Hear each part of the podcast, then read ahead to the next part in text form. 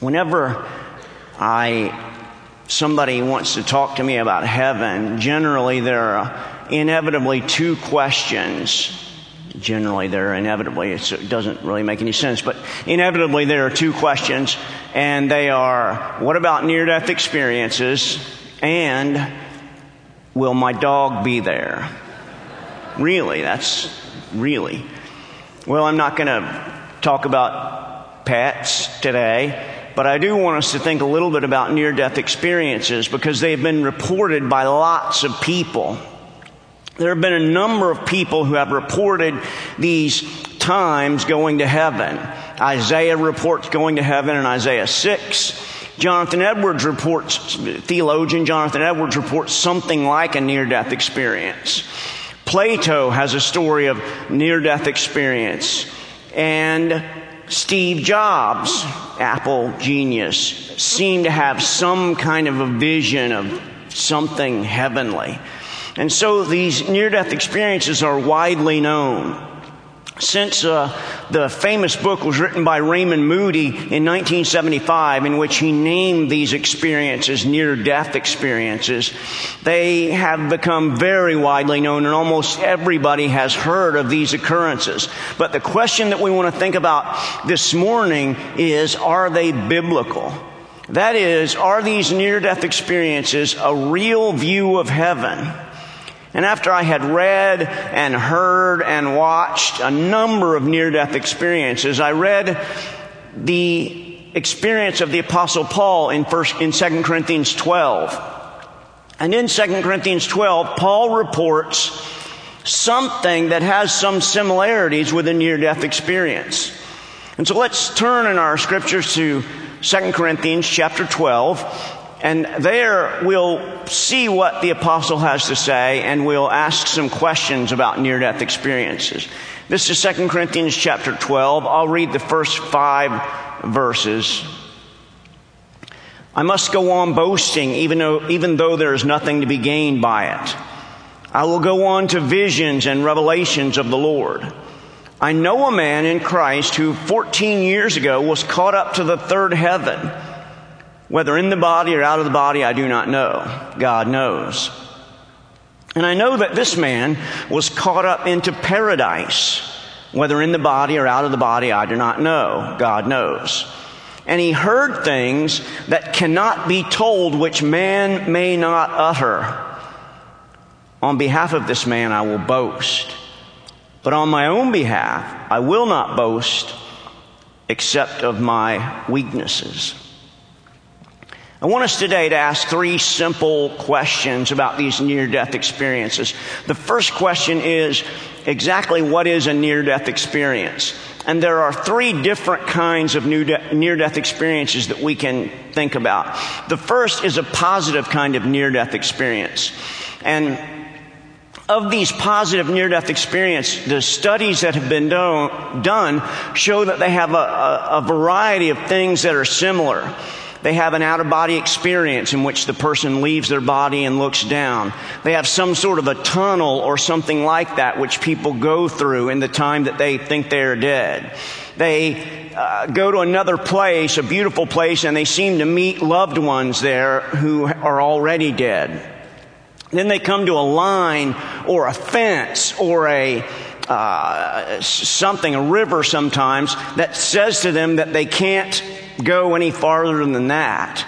And then they have a life review, something like they go through all the events of their life, and then finally they're told that they have to come back.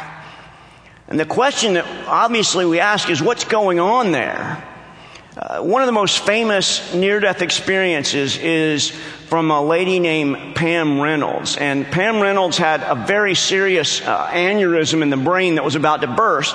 And so this experimental surgery was done uh, for her. They they cooled her body down to 60 degrees and shut down all of her organs, shut down her brain. Her eyes were taped shut. Her ears were, uh, it, it, earphones went in her ears so she couldn't hear anything.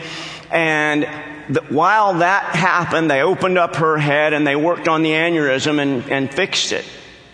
And The amazing thing is that after Pam Reynolds was brought back from all of her organs shutting down, her brain shutting down for a, a, significant amount of time, after that happened, she came back and said that she had had a near death experience. But the interesting thing was that she was able to very, very exactly describe things that were going on in the operating room that she would have had no way of knowing about. She described these surgical instruments that had been locked up before she was put into this uh, state where her brain and her body was shut down. She described doctors who had come into the room after that had happened. All of this while her eyes were taped shut and her ears were having earphones in them. And I, I don't know what to make of that. I just don't.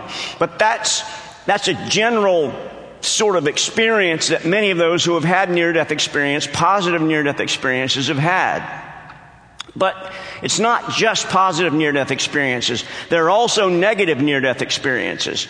And uh, Dr. Kennedy told me once about a man whom he had met in his office who told him about being taken to hell. Uh, one of the most famous of these is a man named Howard Storm. Storm was an atheist, an artist. Uh, he taught art at a university, and he had nothing to do with the church, nothing to do with God. And while he was in Paris, he had a very serious uh, physical ailment. He was about to die. Uh, there, there, weren't many surgeons in that area of Paris. It was on the weekend. And so he ended up lying in a hospital in Paris, just suffering terribly. And he says that these these entities came to him and they convinced him to go with them. And he gets up, but his wife doesn't know that he's up and he tries to speak to her and she doesn't listen to him and he realizes that he's a spirit being. He goes with these beings and eventually he realizes that they're really malevolent beings. They're, they're horrid. They're terrible. They do horrible things to him. And he realizes that he is being taken to a hellacious place by these beings. Eventually, the surgeon comes. They're, they're able to bring uh, this man, Howard Storm, out of this coma that he was in. And he eventually becomes a Christian, goes to seminary, becomes a pastor, and tells people that hell is real and that he believes that because he has been there. Now, there aren't nearly as many negative near death experiences as there are positive near death experiences. And Storm, in his book, he says that's because this hellacious experience is so terrible. It's embarrassing. It's horrid. You're being judged and treated terribly by these beings. And it's just a horrible experience. And so he says most people don't remember it. They block it out of their mind because it's so horrible. I don't know. But there's a third type of near death experience, not just positive and not just negative, but the third type is fraudulent. Uh, you may have heard of the book, it was on the New York Times bestseller list, The Boy Who Came Back from Heaven. Uh, probably two years ago, that young man said that wasn't true. He made it all up because his father wanted him to make it all up so they could get a book and make money. So you, you, you can't just think that these near death experiences are, uh, some of them at least, are not even anywhere near the truth. But the, there's a second question we want to ask. Now that you know what a near death experience is, we want to ask is that what Paul is speaking about here in 2 Corinthians? And if it is, what does it tell us about these near death experiences that we read about and hear about? There are television shows about them. Dr. Oz did a two part special on near death experiences, so it's all over the culture. But what kind of criteria can we use for deciding whether or not these things are real? Whether or not this guy, Howard Storm, really went to hell, or whether or not this, this woman, Pam Reynolds, really was able to see the operating room. Let's look at what Paul has to say and compare that to many of the near death experiences that we've heard about. There are a couple of things that we should see. First, note how long it's been since Paul had this experience. In verse 2 of 2 Corinthians 12, he said, I know a man who 14 years ago, now we know that this is Paul for a variety of reasons. Almost all New Testament scholars agree that this is Paul. One reason is that later on in the chapter, he says, a thorn in the flesh was given to me so that I wouldn't have pride about these visions that I've seen. So it was Paul. He's using this term, I know a man, because that was generally the kind of terminology that was used in these ancient trips to the other worlds. But the interesting thing that he says it was 14 years ago. For 14 years, Paul apparently hasn't spoken about this. I mean, think about the fact that he was with the Corinthian people for a significant amount of time, and he didn't tell them about this vision of heaven that he had had. And so that tells us something, at least, and that is that near death experiences are not meant to be broadcast around. We ought not to be having books and TV shows and all that. Paul is, he wouldn't have gone on the TV show. He wouldn't have written a book, The Apostle that came back from heaven. He, he wouldn't have done that because this was an intensely personal experience and he doesn't like speaking about it. The reason that he speaks about it goes to the context of this part of Second Corinthians. The latter part of Second Corinthians, Paul is defending his own apostleship. He's defending his own apostleship because there have come in these men who are claiming to be super apostles. And they're saying, listen, Paul, he's okay, but we're the ones who really know what's going on. And part of that was because, particularly in Corinth, the ability to speak really well was thought of as one of the greatest abilities that you could have. Uh, Paul, in the earliest descriptions of, of the way that he looked, and they may not be right, but the earliest description we have of the Apostle Paul was that he was a short man, bald, What? He was a good looking man, is what I'm saying. So he was not the, the, kind of person that the Corinthians would have automatically looked up to. And yet finally here he gets to the place where he says, listen, these super apostles are telling you about suffering. I've suffered. In the end of chapter 11, he talks about being let down on a rope in a basket to escape. He says, not only do they tell you about suffering, they tell you about visions they've had. Well, listen, I've had visions too. And he's essentially telling the Corinthian people that these, those who are bragging that they are the super apostles really have nothing to brag about. And that Paul certainly could have bragged, but he chose not to. And the interesting thing here is that Paul doesn't say one thing about what he saw. You know, he says, I heard things that I can't talk about, that no one should talk about, that they should not be uttered, but he doesn't say anything about what he saw. Interesting. Then he tells us later on in the chapter that the reason that he has a thorn in the flesh, whatever his thorn in the flesh was, it would take us too far afield to speculate on it, but I, I think it was some kind of a physical problem that he had. And it may have been the beginnings of this physical problem that that caused this near death experience. I, I, don't know that for certain. You can read uh, Murray Harris's uh, work on the thorn in the flesh if you'd like to, and he goes through this very, very complex uh, method of showing that there were three times in Paul's life when he had this something, it was something like malaria, only worse, and that would have accounted for the three times that Paul uh, prayed for the Lord to relieve him of it. And we don't know for certain what it was, but it was something, and it was something that was not good. It was a messenger of Satan, and yet God was using the messenger of Satan in Paul's life. And the interesting thing is that whenever somebody sees God, it seems to bring with it some negative consequences. Remember that Jacob wrestled with God and he walked with a limp for the rest of his life.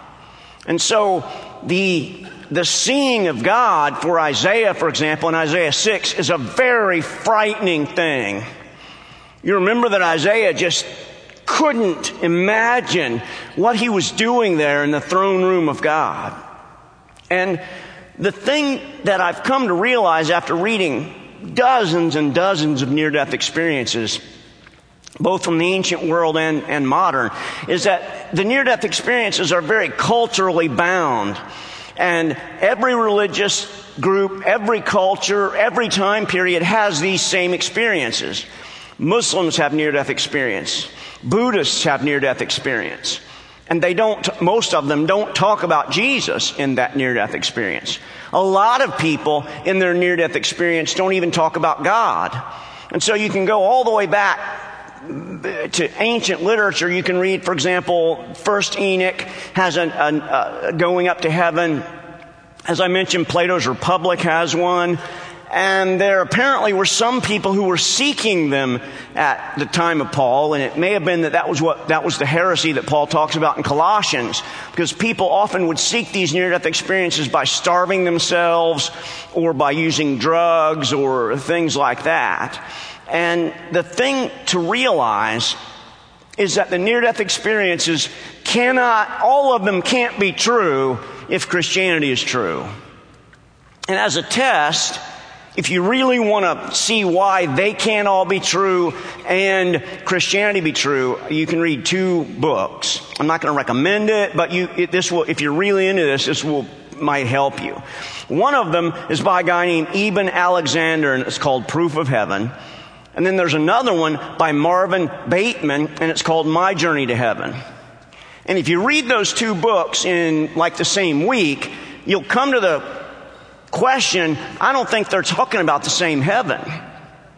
In Alexander's book, Proof of Heaven, the Alexander has a God who asks to be called Om. And there's no Jesus. There's no sense of God's holiness creating terror. There's nothing like that there.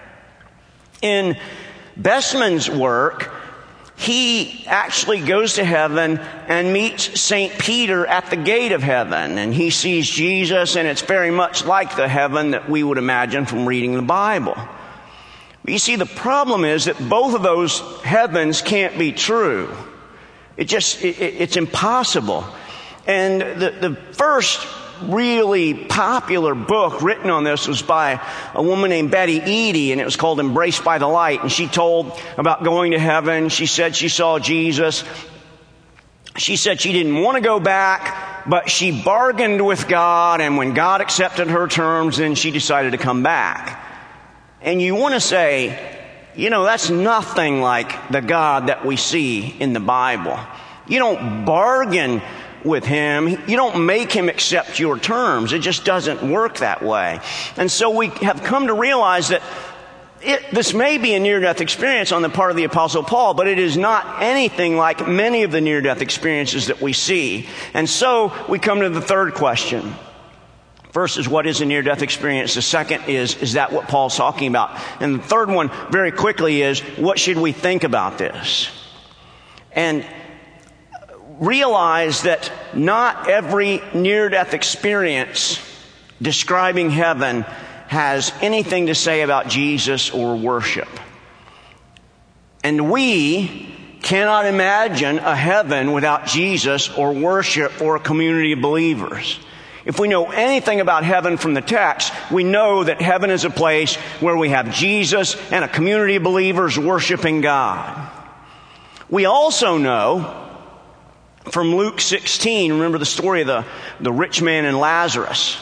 And in that story, the, the rich man dies and Lazarus dies and the rich man sees Lazarus and he says to Abraham, he says, send the Lazarus back. Lazarus was a poor man. Send Lazarus back so that he can tell my brothers not to go where I've gone. And you remember what he's told. He says, if, if they won't believe Moses and the prophets, then they won't believe somebody back from the dead. And it, it goes to that question of our near death experiences some kind of an apologetic tool. And I think we have to be very careful about that because we just don't know exactly what's going on there. But we do know that Satan is an evil being, that he does go around trying to confuse us, and we know that some of these visions of heaven are just not true. They can't all be true. But I do think that it's possible that God allows some people to get a little tiny glimpse of heaven. C.S. Lewis has this great line. He says, Heaven is that remote music that we're born remembering. And it may be that there are some of God's people, a very few, whom He allows to get that vision of the heavenly city. Remember Stephen in Acts 7. As he's dying, he gets a vision of the heavenly city. Theologian and philosopher Dallas Willard. Uh, there's a, a new book that's just come out about called What Dallas Willard Taught Me About Dying in Heaven. And as Dallas Willard was dying, this young man who was working with him and getting his work together, he tells about Dallas Willard seeing the, the heaven and Jesus and saying it's all been true. But the thing that we should realize is not everybody sees that. Not everybody has a near death experience. And so we, be, we should be very careful and if anything in, in, any of these experiences goes against what the text has to say to us, if it goes against what the Bible has to say, then you can't trust your experience. That's the important thing to realize. That sure, there are lots of people who claim that they've gone to heaven, but you can't trust them. There is another person whom we can trust uh, there's a Greek philosopher named Epicurus, and, and he, he said it this way. He said, What the real problem that mankind has is not that they believe they're going to be annihilated at death. The real problem that mankind has is that they believe they're not going to be annihilated at death. And it reminds us that at death, we're going to have to meet God. And that's a scary thought. It's a scary thought because everybody in this room knows that we failed. We failed our parents as being good children. We failed our children being good parents. We've failed our spouses. We failed our friends. We failed as citizens of our country. We are, in truth, just big failures as people. We come together on Sunday and we put on nice clothes and we try to remind everybody that we're really not that big of a failure and that probably the people around us are bigger failures than we are and we somehow take, take some hope in that. But the truth of the matter is that there is no hope in that. And all of these shortcomings, all of these failures that we have in ourselves, we realize that one day they will be judged. And we get that not from a near death experience, but from God's very word. Paul, in this very book of Second Corinthians, he reminds us that if we are to glory in everything, if we are to boast in anything at all, we boast only in the Lord Jesus Christ. And the important thing to know is that we do not believe in heaven because of near death experiences. We do not believe in heaven because somebody went there, claimed to see a variety of crazy things, and then came back and told us. We don't believe in heaven because of that. We believe in heaven because God promises us heaven in His Word and because the resurrected Jesus promises that He will meet us there. There is no other reason to believe in heaven. And we can go through our lives and seek out all of the near death experiences that we want to, but at the end of the day, we will be most disappointed because they simply don't match one another. But we have a Savior and that's the great thing. That even though we are failures as human beings and as parents and as children and as friends and as spouses, even though we are all failures, we have one upon whom we depend who is not a failure. And that one is Jesus Christ. I was reading this morning a sermon by my hero, Charles Spurgeon. Spurgeon says this. He says, Poor penitent sinner, you cannot have any visions of heaven unless you look through the hands of Christ. All of these other visions of heaven, they're foolishness. But the vision of heaven, where God the Father, God the Son, and God the Spirit are there, and we as a people gather together and worship them, and we as a people live in community with love and friendship for one another, that is the heaven that the Scripture promises us. And so today, in spite of all of your failures, in spite of all of the things that have happened wrong, in spite of all the things that you know in your heart that nobody else knows about, in spite of all those times that you've been a failure, your only hope is in the one who wasn't a failure. Your only hope is in the Lord Jesus Christ. And your only vision of heaven is through the nail scarred hands of our Savior Jesus Christ.